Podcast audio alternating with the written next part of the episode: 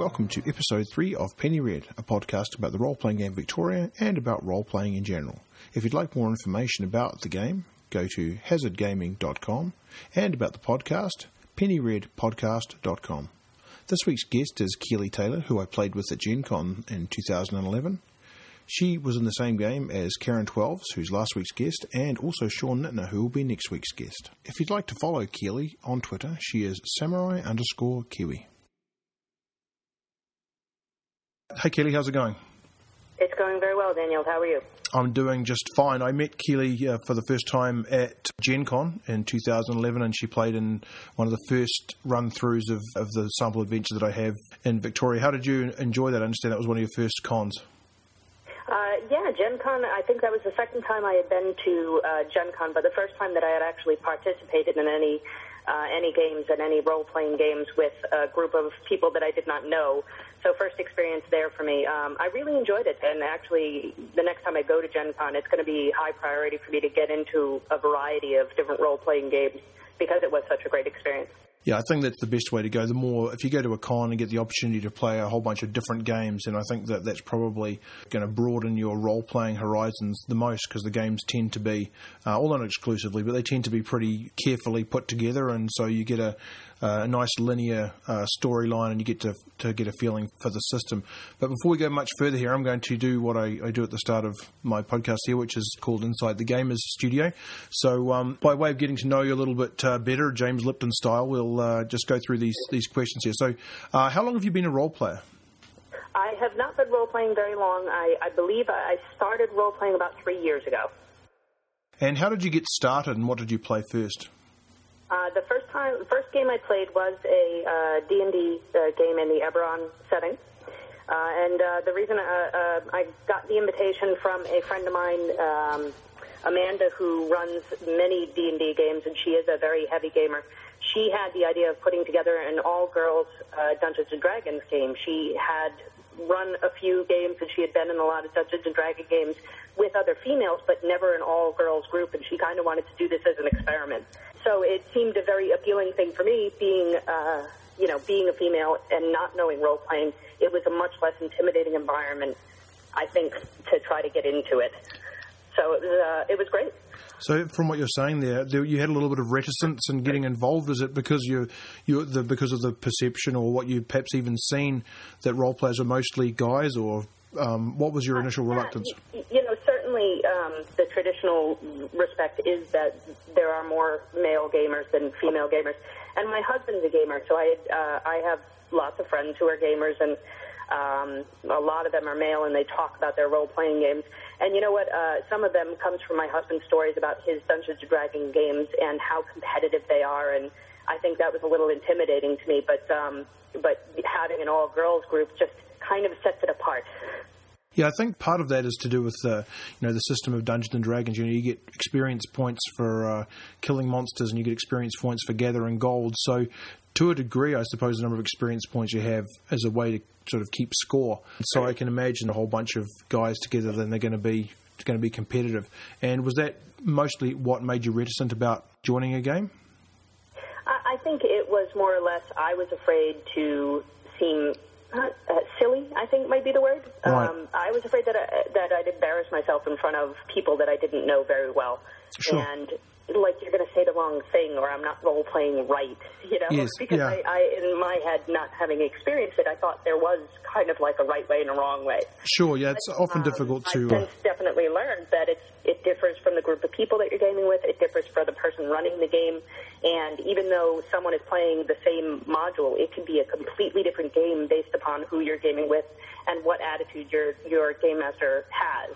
Absolutely. That's one of the good things about role playing that no two sessions are ever going to be alike, and having different game master or playing with different people, like you say, can bring out a whole different experience from the same piece of work. But never having role played before, you don't know that.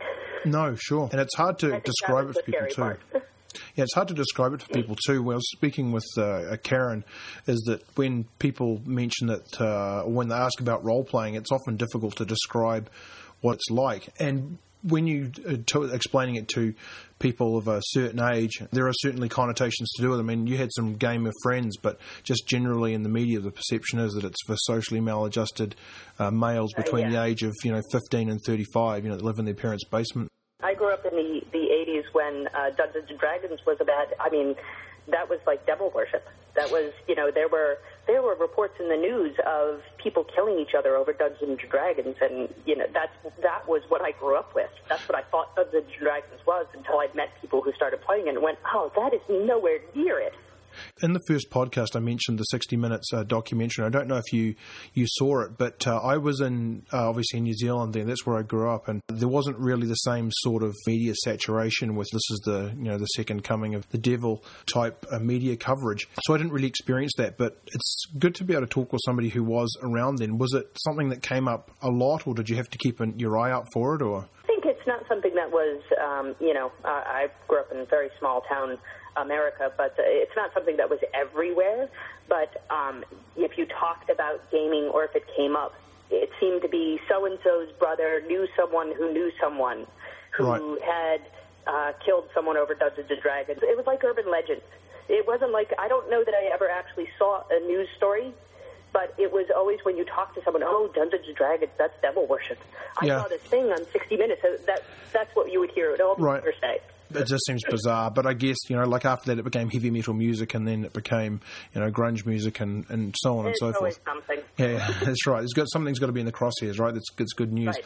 But uh, yeah, seeing that on 60 Minutes is a real opener, eye opener for me because I thought they were a credible news source, but it was just was was garbage. What's your favourite book or supplement? I can't say that I've role played enough where I have a favorite book or supplement. Certainly, I use the game guide for Dungeons and Dragons, uh, but I wouldn't say that it's my favorite. In that case, do you actually have a game or supplement? You'd, uh, if you could wave a magic wand, you could cause it to cease to exist. No, I can't say that I do. Um, uh, the only other role-playing game I've played besides uh, the Eberron and Victoria, of course, was um, is Call of Cthulhu. Right. Uh, we've got um, a group that does one-off Call of Cthulhu games. It's not an ongoing campaign. It's just a GM who shows up with pre-done characters, and we play that game that night, and everybody dies at the end.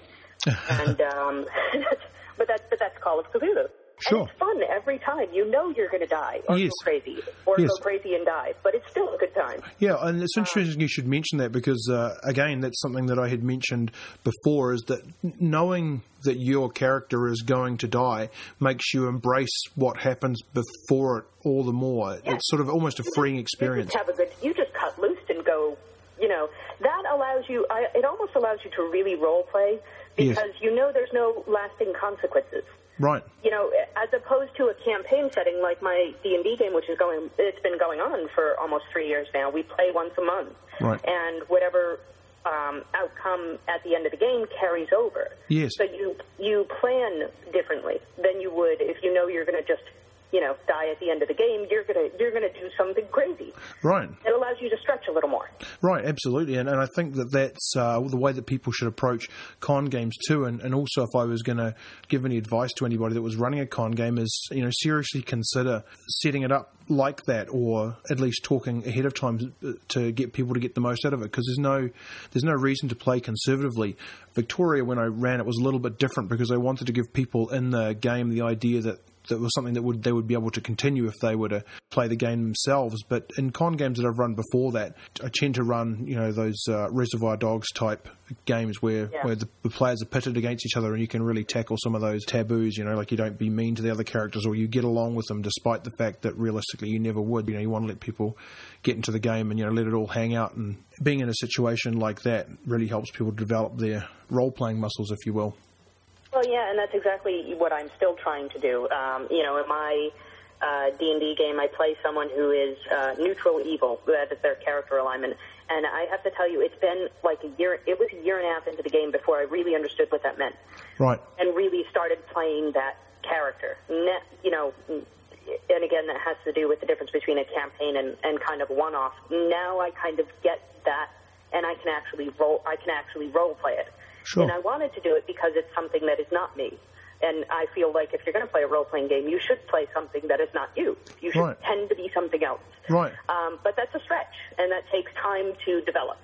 Oh, absolutely. I think that's probably the most rewarding part of it is getting to take on another character. And, and while we were talking about it kind of hamstringing you to a degree uh, when you know that it's ongoing, you can't really sort of play right at the very, very edge because there are consequences for your character. At the same time, to develop a complex and satisfying character, it can take the time that only a, a campaign will allow. So it's a, a strange right. paradox in that to really get into a character, you need time. But to enjoy, really enjoy a character, maybe you, you, need to have less time. You don't need that lasting. yeah, it's, a, it's an interesting conundrum. So my next question is: If you could only be a player or a GM, which would you choose? You know, having not been role playing for very long, I'd have to say player. Um, I, being a GM scares me as someone who is, who's not been role playing very often. I think you have to have a very good sense of story and you have to be able to, to think on your feet very quickly.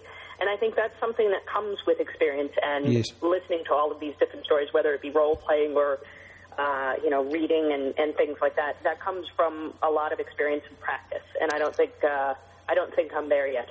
Yeah, I, I think that when it comes to, to being a GM, uh, to a degree, you're in a in a good position because you know you're a little older, so you don't have that same sort of anxiety about appearing stupid in front of you know, right. the people that yeah, you're playing that, with. That goes away after a certain point. Sure, you may find that uh, putting together a con game, or even just like a one shot, you know, you've got that chap that does those Cthulhu one shots. You know, try putting together a one shot of your own might be a good way to uh, you know, good way to get your feet get wet. into it. Yeah. Yeah. The long the longer you leave it, the less likely you perhaps are to be a be a GM. There are some people that I've role played with in the past that that have only ever been players that have never been a GM, and, and I don't know whether that's sort of a rut you get stuck in or whether it requires a certain type of person to want to be a GM. But yeah, I'd say I'd say get into it because if I were answering that question, I would say GM without a doubt. You know, why play just one character when you can play all the characters except for the three or four that the, that the players are? So so yeah, I think I would I would choose to be a GM. That's for sure. Okay, what do you think the perfect number is to role play?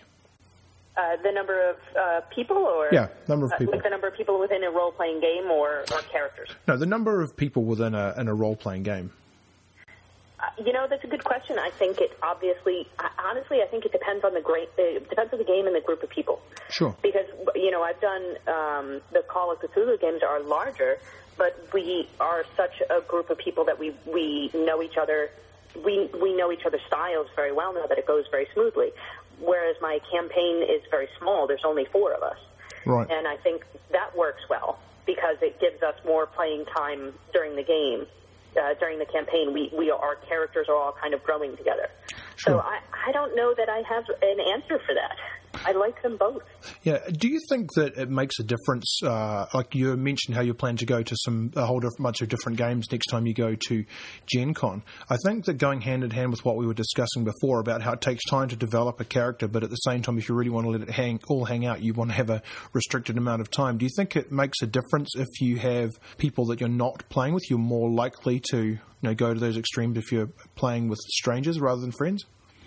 I, I think that's the anonymity, uh, you know, anonymous factor certainly of the internet. Even you're you're more likely to say things either honestly or just outright uh, to people you know you're not going to see again.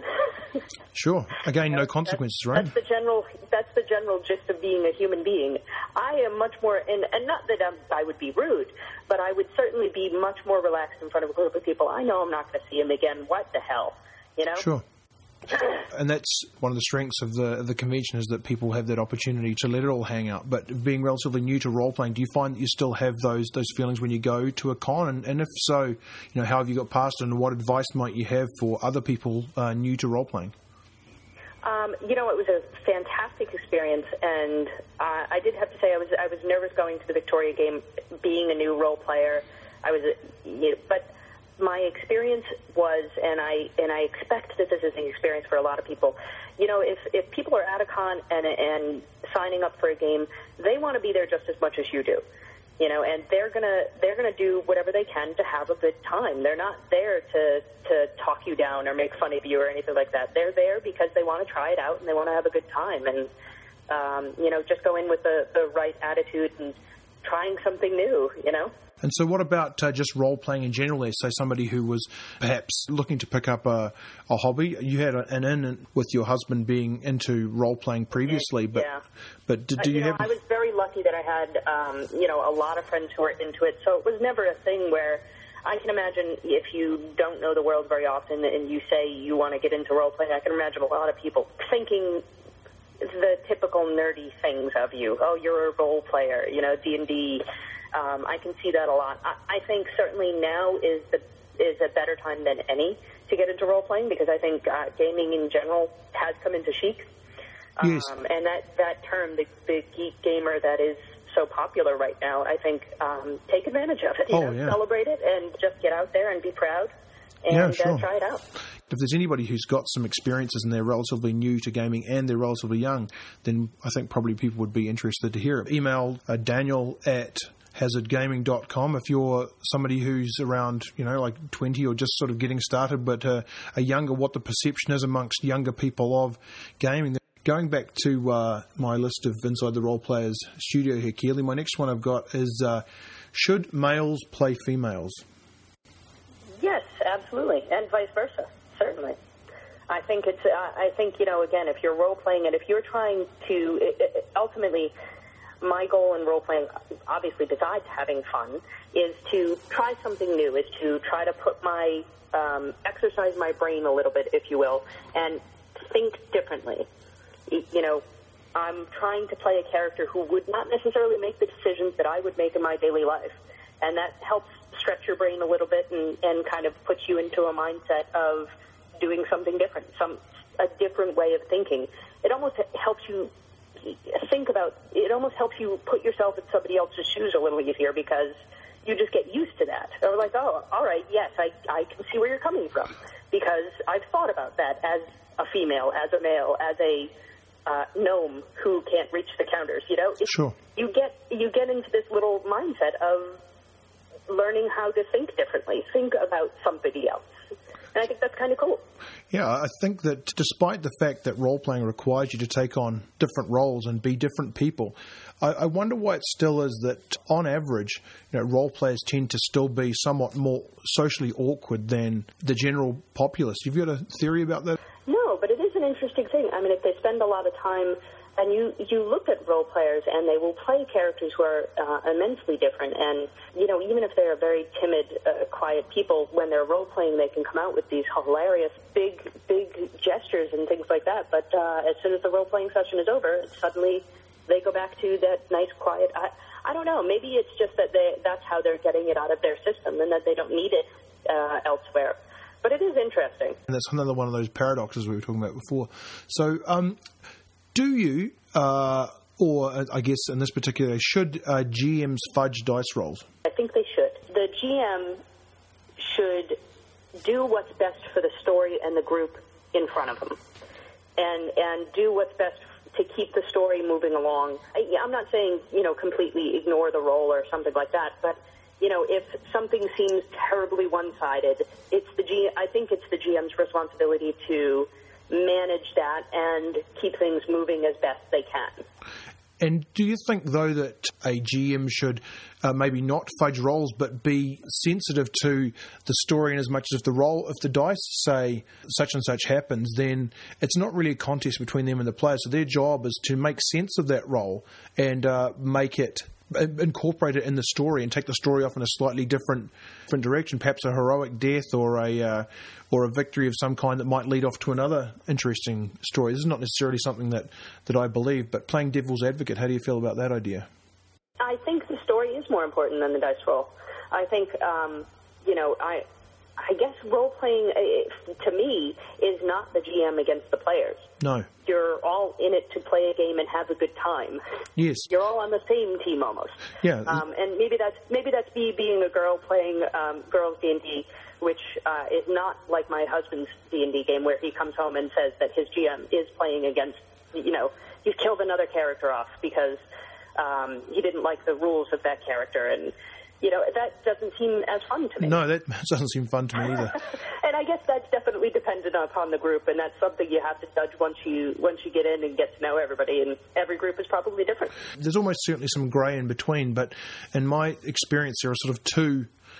There are two schools of thought on, on gaming, and um, certain games will support one school more than the other. But if you're playing a Dungeons and Dragons type game, then uh, as I mentioned previously, the emphasis is not really on the role playing so much as it is on you know the going through the adventure and killing the monsters and getting the treasure, and, and almost there's a sort of a score there. So to a degree, it's like a um, I forget there used, there's a game that people used to play on the computer. I never played it myself, but where your your goal is to populate the dungeon and make sure that the characters don't get through and and and defeat you. So that can create that sort of mentality where it's a sort of a contest or it's a competition or you know like it says a winning and losing between the GM and the players, and that's definitely not a game that appeals to me. But for people that are at the end of the spectrum that are like like a contest, they like board games, they like the idea of winning and losing, then that may be something that they, they appreciate. But I'm I'm at the other end of the scale, and I think that um, you know, like I'm much more interested in story and character development. That's what I enjoy from role playing. But I mean, your husband keeps going back, I guess, so he must he must enjoy you know he must enjoy that aspect of gaming. I'm sure there's some part of it he does enjoy, and there's and and part of it might be just the group that he's with and and the the camaraderie that the players themselves get against the GM, Right. Um, and and whatever um, detail that is. But that's that's definitely not what brings me to role playing, and it's kind of why I do want to try out a bunch of different games because I've had such a great experience so far um, role playing in with uh, the D and D game that we've role playing. Uh, the GM is very don't want to say lax, but she definitely does what's best for the story and Sure. does what's you know. It's if if something comes out wrong, you know, where she's supposed to railroad us into something, she'll be like, "Look, you miraculously do this," and and she'll come up with something that that makes sense for the story, makes sense for the characters, and get us past it Sure. for the for the Call of Cthulhu games, it's been the same kind of thing. Although we all know that we're going to die, it's still the GM having a lot of fun with us and making it as dramatic and, and making sure that everybody's involved and making sure that every every character kind of gets their little ray of, of sunshine before they're they're kind of died off. I've I've had a really great experience. Yeah. I do want to try some more and, and see if it's just my luck. Oh, well, it sounds like you've had a. Uh, I don't. I don't know if luck is quite the right word, but you've certainly found yourself in some games that have given you a bit of breadth in terms of uh, the type of games. Because I know that Call of Cthulhu is, is very different, at least mechanically and even in content, to Dungeons and Dragons. But you've struck a, probably the key point here, which is that it depends a lot on who you're playing with and also what sort of uh, GM you have. If the GM has the idea that you know everybody's there to have fun and make sure that everybody gets their their moment in the sun, then you can't really fail but have a you know have an enjoyable experience. But if you're uh, in a story where you get an adversarial GM, somebody who's intent on on killing people off, then yeah, I can see that for some people that would be enjoyable. You know, they've got that contest. There's that you know, like you say, the camaraderie between the players versus the GM's machinations. But I think in that case, you know, you're always destined to lose because there's always a bigger monster around the corner. And, and as I say, There's always going to be some mechanic that'll that'll eventually kill you off. Yeah, and how do you feel about uh, the GM sort of railroading? Is uh, was the word that you used, but I, I think your meaning was directing the story in a direction that they felt the story was going to be most enjoyable. How do you feel about that? Well, it's a tough thing to say. Not having GM'd myself, my D&D GM, uh, Amanda, is so good, I never know when we've thrown her for a loop. And, you know, she may tell us a few sessions after, boy, you guys went in a completely different direction that I was going to do. We never know. She handles it so well that we think we are absolutely playing the module that she set up for us, Right. you know, or, or that she started from the beginning. So I, I you know, it's really hard to say. Because Yeah, well, that's good. I mean, then clearly she's a she's a skilled game master because it doesn't sound like you're being railroaded at all. If you're not aware that you're being Right. guided along a track, then you're not being you're not being railroaded at all, and that's that's skillful GMing. Because the reality is, unless you're a freeform GM that just goes with whatever the characters say, then chances are you're going to be better prepared in some areas than you are in others. And again, I think that's another sort of con- that's another continuum that exists in, or another spectrum, I should say, that exists in gaming is the GM that has everything set out down to the last, you know, gold piece and and a cup on the table to, to those that are completely free form. Have you experienced both of those types of GM, and do you have a preference? You know, I'm not sure that I. Well, I suppose I'd have to. The Cthulhu games have to be plotted out. There, there are only so many choices that you can make to get to the the end. You're you are being kind of led through a path. And I think that's acceptable in the constraints of a, of a time limit. Like in a, in a con Yeah. game, you have I to think- And I expect think you have to. I found those games just as just as fun again because the the the DM um, in in this case my friend Tyler um, also seems to make it part of the story. You almost think that it's your choice that you're going to head and go, it, but it's the obvious choice. You know, for Yeah. your character, Sure. and and he presents it in such a way that uh, you never really feel like you're being railroaded. probably if you have a character in a, a game that's got a limited time uh, scheme, to a degree you can figure out what directions they're going to go in. But interestingly, in the Victoria, I've run that Victoria game probably a dozen times by now, I would think, and it's really interesting that maybe it's the way that I describe things. But it's interesting the number of things that people do exactly the same Yeah. from game to game, and I wonder if human nature. yeah, uh, the other thing is, I wonder if it's to do with the tropes that, that we share, such as when there's somebody disarming a bomb, they always disarm it with you know two or, or one second to go, and we, we accept that as implausible as it might be. Like, why do they never defuse the bomb when there's no tension and there's six minutes to go? You know, because there's no tension. So when you pre- so there's no drama. that's right. So when you present that in a game, people are prepared to to go along with it. And although I can't bring any other ones specifically to mind, tapping into those as a GM is a really uh, useful way to to get people to have a, a shared common experience. And I wonder whether the way that I described things, or perhaps even the way that uh, Tyler was it, makes the descriptions. You know, it, it- whether it's conscious or subconscious, it taps into some of those tropes that people have stored away, and they, they just they react in a in a way that's almost reflexive based upon their experience in movies and books and Right. and other role playing things. So maybe, maybe that's what it is. This might be a bit more tricky, but if you could be a character in any game, what character would it be, and in what game? Oh, if you could be a character Yes. in any game. Oh, Yes. that's a good question. That is a really good question. I don't know. There's so many choices. It's like choosing what your superpower would be. It is, yeah. The world is is vast, and right now my current uh, obsession is Doctor Who. Right. So I would want to be I would want to be a companion in um, in Doctor Who. Uh, specifically, I'd love to be Rory in uh, the current Doctor Who. Um, as far as I know, they have the Doctor Who role playing game. I, I imagine that you choose characters, uh, you create characters. But if they ever had a Rory character, that's the one I would want to be. My brother's a big fan of Doctor Who. I never quite got into it. And I think probably that stems from the fact that in uh, New Zealand, uh, when I was growing up, most of the television programs that we had came from England. And I must have been just at such an age when Doctor Who first came on. And I always found that uh, theme music terrifying. Um, so I must have only been very young when it came on. terrifying. Uh, it scared the heck out of me when I was a kid. So I, Um, but but the current series is something. Uh, it, well, it might not be entirely different. It's probably the same as it always was. I just have a different perspective on it now. probably I'd enjoy the content, but I just yeah, just that music at the start has always been sort of a, a red flag. You know, like change the channel quick because here comes that that that scary that scary music and and the monsters, although they weren't very or they weren't very high tech.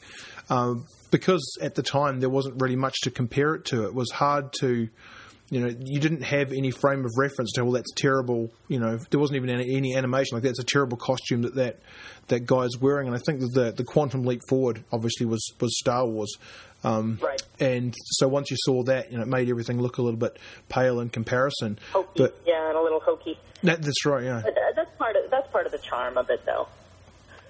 Yeah, I, I, as I say, I haven't I haven't seen the new episodes, but I like the idea behind the Time Lords. But my understanding is that there were only ever going to be nine Time Lords, but they're they're past nine now, aren't they? Uh, I think the original said that he had twelve regenerations. Oh, 12. Oh, okay. Yes, they they were on twelve. Um, they have since obviously written into the storyline uh, that that was just something that they threw out to people. Right, As a- okay. As a, that they threw out to Time Lords, so they didn't just continually regenerate. Oh, so they're a little bit careful. a- uh, so they they've written it into the story that it can go on forever now, Oh, okay. Well, that's which is the way it should be. sure, oh, absolutely. If people are enjoying it, so um, how do the Daleks get up the stairs now? Because that was always a joke in comic books when I was a Oh, kid. They have a fantastic scene in the new series where the Dalek uh, comes up to the stairs, and they're making fun of him because it's stairs, and, and Daleks don't do stairs. And uh, the the Dalek just says elevate, uh, in that scary Dalek voice, and and he hovers. Oh, He has Oh. jetpacks where he just hovers off of the ground. It's it's a fantastic scene. and so why doesn't the Dalek just hover everywhere then? Well, I know, right? Uh, they do now in the, the current series. They do hover. They fly all over the place. Do they? Oh, I was going to say because I think that sort of inexorable uh, movement that they used to, very sort of slow. They never went fast, but you know they were. No, they never zoomed. They never yeah. stopped. It's kind of like uh, changed that a bit. yeah, it's like the Terminator will never stop until you know until you die, sort of thing was was part of their uh, well, I wouldn't say charm, but that was part of what, part of what made them terrifying. Yeah. Being a female in, in gaming, you've got a, a perspective which I'm never going to have. But um, if you had any advice for people that were going to try to encourage girls to get into gaming, guys or, or girls, is there anything in particular you noticed that's different between the way that the Eberron game you play at the moment, why it's so, um, why you feel so relaxed playing it, and something that uh, somebody might be able to do in their own game that would make it more of a sort of friendly, inclusive environment for, for female gamers or just any gamers at all? You know, it's a, a, a good question. Um, I would say, and, and you know, this this relates to any gaming really. Um, but uh, we we have I the reason I kind of got into this girls game night D and D game was we uh, a group of friends of mine had been doing girl game nights, uh, girl uh, game nights where we would play board games. And we started coming up with, and it's probably a little sexist, we started coming up with girls' game night rules, where if a, a, a game had rules where we didn't agree with them or anything like that, we would, as a group, vote to overrule them and play the game our own way. And I feel like my girls' D and D game does that kind of. You know, we we kind of take a look at it and say, you know what, this yes, that's written down in the rules section, but it makes more sense if we do it this way. And it's a very Sure. thing, which must be female. I, I don't think this happens in in men's games. I could be wrong, but it's a very female thing. Yeah. I think where we all just kind of look at it and go, no, that doesn't make sense. That's not fair. Let's Sure. do it this way. Sure, So, absolutely. um, I don't know. I think being, I think that comes down to make uh, the you know the responsibility of the GM to make sure that everybody's having uh, fun. So, what edition of uh, of Dungeons and Dragons do you play? Uh, the three five rules. Three, oh, Pathfinder, or oh no, actual Dungeons and Dragons three point five. Yes. Okay, and so Pathfinder. and so, what rules specifically did you change in that game? um, I was trying to think of it was an item or something that we came across, and it didn't. When when explained how it worked, we all kind of looked at each other and and went, "Really, that's the way that that thing works? Because if we made that, this is the way it would work." And and we all kind of agreed that, yeah, you know, the the way it's described didn't quite fit. So we'll do it this way. So now Sure. every time we use that item, it, it goes with our rules, not with what had come. And I wish I could remember what the item was. It was like last year sometime. Oh yeah, no, that that's fine. And so, you said that you did the same thing with board games. Yeah, all the time. And do you think that that reflects that it's written by men, or is it not really a, a men a man thing so much as you guys were just sufficiently comfortable that you um, together that you thought, well, if we change the rules like this, it's going to be more fun for for us, or do you think there is a certain inbuilt maleness to uh, games that is doesn't quite jive with females? I, I wouldn't say uh, I wouldn't say it as you know men can't create games that women would enjoy. I don't think it's I don't think it's as sexist as that. I think it really just depends on the group of people that you have playing, and that goes to the role playing being you're catering the game to the group of people you have in front of you, not you know not some nameless entity. You're you that's why it changes every time you play it. You know, I think it really just depends on the group of people. And we call it girls' game night rules, but we've applied them in co-ed groups before, where we've said, you know, we've started playing the game, and um, if something starts going hokey, well, we could play girls' game night rules, and uh, we explain what those are, and then we we start playing the game like that because everybody enjoys that more. So it really just depends on the group. We, we call it girls' game night rules, but it could apply to anybody. Sure. So, because I'm leading towards um, something that I've only just recently been thinking about is that I'm sure that they exist, but I'm not aware of games that are uh, written by by females, like actual female games.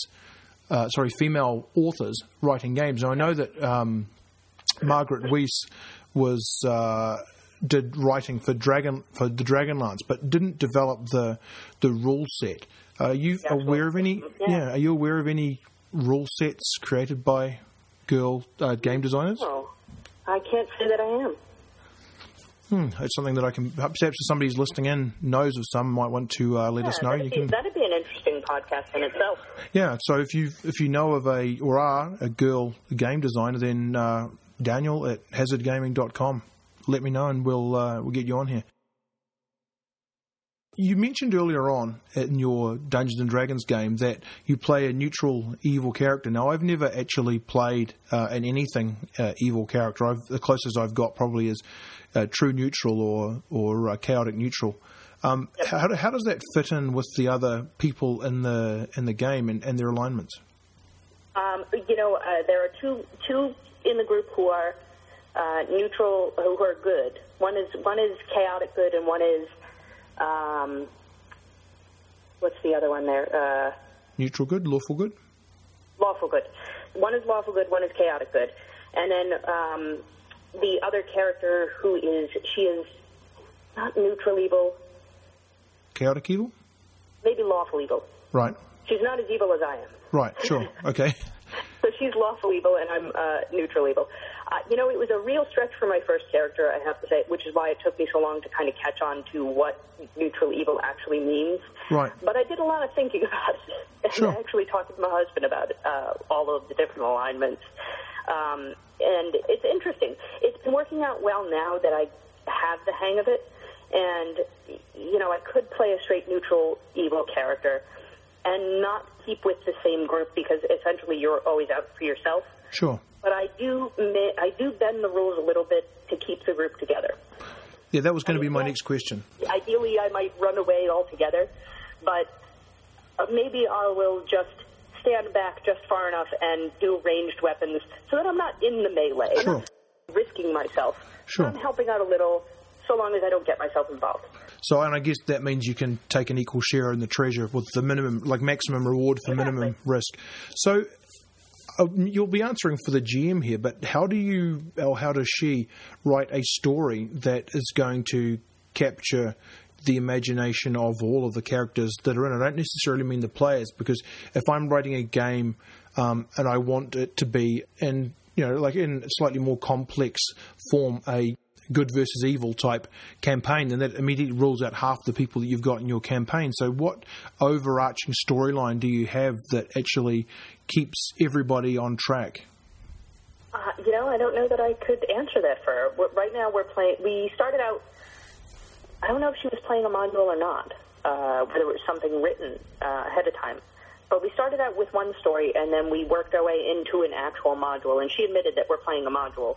Um, but I know she changes some of the story to keep it going. Um, I know it's not exactly what a module is, although I'm not having looked at the module, I couldn't say. So the game that you have is a series of interconnected modules, or is there an overarching storyline in the background? I think it's interconnected modules. There's an overall world, certainly, but there's no. Um, it's we were working for someone to begin with, and now we're working for somebody else.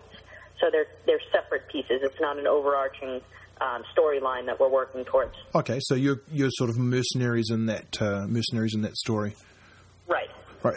So going back to the uh, Call of Cthulhu games that you played in, what about it? Uh, do you find particularly satisfying with somebody that might be interested in running some one-shot Call of Cthulhu games? Because that idea of having a limited amount of time and having your characters be ultimately dead or insane or both um, that may be something people want to investigate. What particular aspects do you enjoy as a player in those games? I would say that the the most interesting part of those games uh, is discovering the world and discovering how it's going to be this time that you go crazy and uh, get killed off, or you know, it, it could go anywhere. You could you could um, just be shot by somebody else, or you could uh, run into a creature that explodes your head. Uh, you know, it's not necessarily the dying at the end that you're worried about. It's how you're going to get there. That's the interesting part. Right. And and what what levels are you going to need to sink to or or raise to in order to try to make it as far as you can through the world? So, is so, there a certain amount of shared expectation in terms of what the game's going to be like, or with it being different every time, is it is it always a new experience? I would say it's always a new experience. How much emphasis is placed on the setting up the characters to start with? how much emphasis on on the different picking who you're going like to when play. the when the chap Tyler uh, sets up the game, is do you have a lot of character notes ahead of time, or do you have a, like a rough précis and you sort of sit by yourself for a Oh. few minutes and think about the way you're going to take it? We get uh, we usually get uh, Cthulhu games run a little differently. You get your character sheet with all of your stats um, for what it is, but then you also get a little sheet that's a background. And then with Call of Cthulhu games, you may get an extra sheet, uh, which is particular knowledge for your character, whether or not you've had a very interesting dream, or whether you've been having visions, or uh, whether you're indeed already crazy and working for Cthulhu um, Right. against everybody else. So you'll get that little bit of information, or you know, in some cases, he'll take certain people aside to give them deeper uh, background into where they're starting their character, so that they can get into it and kind of have a have a background already to to get started. Do the games become adversarial? You know, they they probably should because we know we're going to be killed, uh, but they don't tend to because we all know that ultimately we're probably all going to die. Um, and sometimes you end up going crazy enough that you start working, you start completely normal and working with all the players. At some point, you may turn and start working for uh, the cult and be against all of the players. And you know, sometimes it's very smooth transition, very slow, and then other times it's literally something snapped in your brain. You now are a cultist and are against all of the other players. And you know, it's never been that. Nobody does this thing where they obviously start working t- against each other. They all play their characters, even though they all know. They all play their characters as, oh, well, I know this person is a cultist because I just heard this, but they play their characters well and say, well, I don't know that yet, so I would do that. Um, so no, I don't think it becomes adversarial at all, which is interesting. We we just have a good group of people. So you have played Dungeons and Dragons and uh, Call of Cthulhu. Have you read any other um, gaming books? Uh, I've read books inspired by games, but I have not uh, read any other gaming books like cover to cover. So there no there are, are there any games that you're interested in trying or Uh, yeah, I mean, a whole bunch of role playing games actually that I'm interested in trying. Um, I do want to try the Doctor Who uh, role playing game, but I think, um, you know, honestly, character wise, I think it's kind of cool just to get involved in all of these different worlds and find out about them. And, you know, the, the steampunk um, Victorian England world or the uh, medieval stuff or the future ones. I haven't uh, really done any futuristic games, so I've got to I've got to get on that. So, what about Victoria attracted you? Because I remember um, I only had one out of the six characters that was a female, and I was surprised at how many females it actually attracted to the game. Is there something about the Victorian era that appeals to females? Do you think? I don't know. What really appealed to me in the description was that it sounded very steampunkish, um, and I think that appealed to me. Uh, just because that, that world is very interesting, uh, the style in itself and uh, the different uh, contraptions and things. Uh, I think that appealed to me. One of the things that I had in mind when I wrote the game was is I preferred games that didn't have cell phones in them. I'm not sure if you've seen the YouTube video um, that sort of looks at a whole lot of movies that were made before there was any such thing as uh, cell phones. So you know the number of stories that are incredibly short because there's because the cell phone exists and and exactly. And I think that um, that is something that happens to role playing games as well. If you're in the modern day, having cell phones truncates a lot of interesting role playing opportunities. Often the struggle to get to a telephone, or if you're going to go further back, not even getting from one place to another to deliver an important message, that's something which is you know which you don't get in contemporary role playing. The D&D game that we're playing in has something called the Orient Post, uh, which is some kind of magically transferred message, it's, which is essentially like email. Right. Um, so, so uh, that's kind of similar. We and we you, you end up using that heavily. Otherwise, you spend a lot of time traveling. Yeah. So, It's interesting that you mentioned that because thinking back to my role playing experiences with Dungeons and Dragons, it never even occurred to us that such a thing would exist. And in order to be able to, you know, get the magician to do something, you have to have that concept of instantly transferring uh, a message. Now, I'm sure that teleport was used, but developing something to suit a modern day need was was something that never really happened. That's uh, that's interesting. So the Orient Post, you say?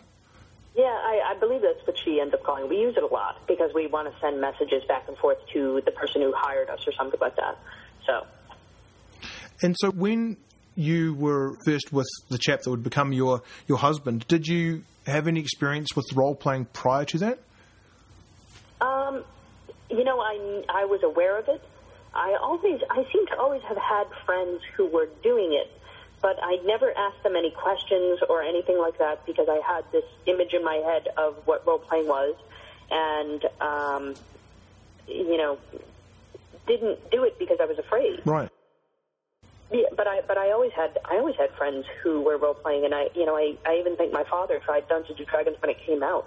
Right. Um, when he was a young man, so I was I was definitely aware of it. And so, was it kind of like a uh, a big admission when your fellow said to you, you know, like I I can't go out to the cinema with you this evening because I'm going role playing?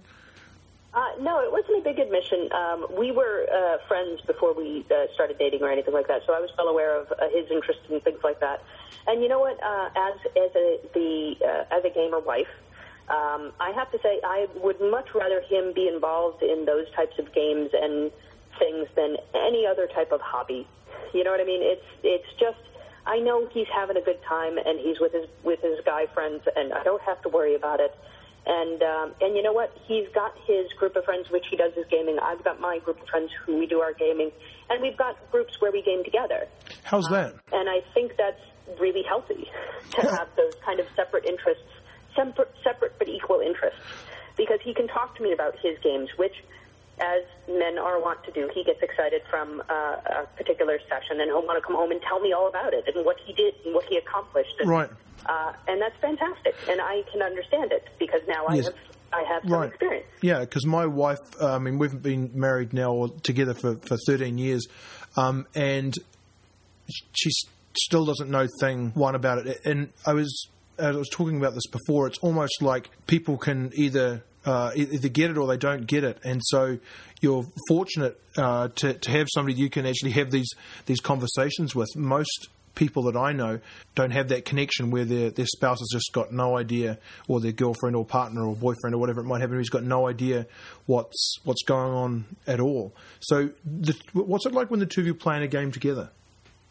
Uh, you know, we weren't sure what uh, role playing together was going to be like, but um, the first Call of Cthulhu game that we did together, he's in, he's in that group, and um, you know, afterwards we, he he says you he he actually complimented me on my role playing. He said you play that character very well, and I thought that was very nice of him to to point that out. Someone who's been role playing for very long to to he was very uh, very accomplishing. I think it's very exciting for him to have. Uh, uh, a female interested in the same things that he's interested in. You know, it gives us kind of common ground. Right. Uh, so he was very, you know, very accommodating and very um, uh, appreciative of me trying to role play. I- You know, he he always complimented me as far as like, I'm really glad that you're interested in this, and you could tell he was genuine. You know, yeah, yeah. it wasn't it wasn't just coddling or anything like that. Yeah, I've- I'm really I've- glad you're having a good time. Yeah, I've, I'm- I've certainly my, my wife's certainly supportive of me having a good time, but um, as soon as I start to describe anything about it, I get get the, sort of the glazed eyes and mm-hmm. Yeah. That's- so, when when um, my husband also does tabletop gaming, Right, and I do not do any of the tabletop gaming with the little figures or anything like that. I Right. understand the concept. Right. But I will tell you, I am much more interested in in hearing about his role playing games because I understand them better than hearing about his tabletop conquest. right. Those those battles uh, do not interest me as much as you know when he comes home and he says our group did this and this, or you know I come home and I say oh I killed a vampire today, and Right. Oh, that, that, that's nice, honey. it is tough uh, when you don't understand the mechanics of it. sure. So you would say that that's made your relationship better, that you both understand role playing? you taken out of context, that could go very far. yes, that's. I, I mentioned that in my in my blog. Is that uh, that when I say role playing, people sort of first of all think think you're weird for one reason, then you say Dungeons and Dragons, they think you're weird for a different reason altogether. So it's interesting. It's interesting to pick up on that. Carefully. that's right. I think having similar interests as a couple Yeah. uh, definitely makes our relationship stronger. It, you know, it it just gives us some kind of common ground. But I also think it's important to have separate games and separate hubs. Mm. Oh yeah. It, it, because I think I think you need to have those experiences outside that you can come and, and talk. Yeah, to yeah. About. That, well, that's part of that's part of connecting for sure. Then yeah. you don't have that. You you have that shared experience where you oh remember that oh that's right you were there. Right. Yes. Yeah. Yeah. You yeah. have I, that that conquest conversation. Sure. Absolutely. Okay. My my last question for you, uh, Keely, is: Do you have superstitions about dice? Uh, I do have superstitions about dice. I have become the gamer that uh, has superstitions about dice. I do have multiple d20s, and uh, I will roll them all at the beginning of a session and try to take the ones that are rolling highest. Uh, and then throughout the game, if they start uh, uh, if they start going downhill, uh, I will switch dice constantly, try to get better rolls.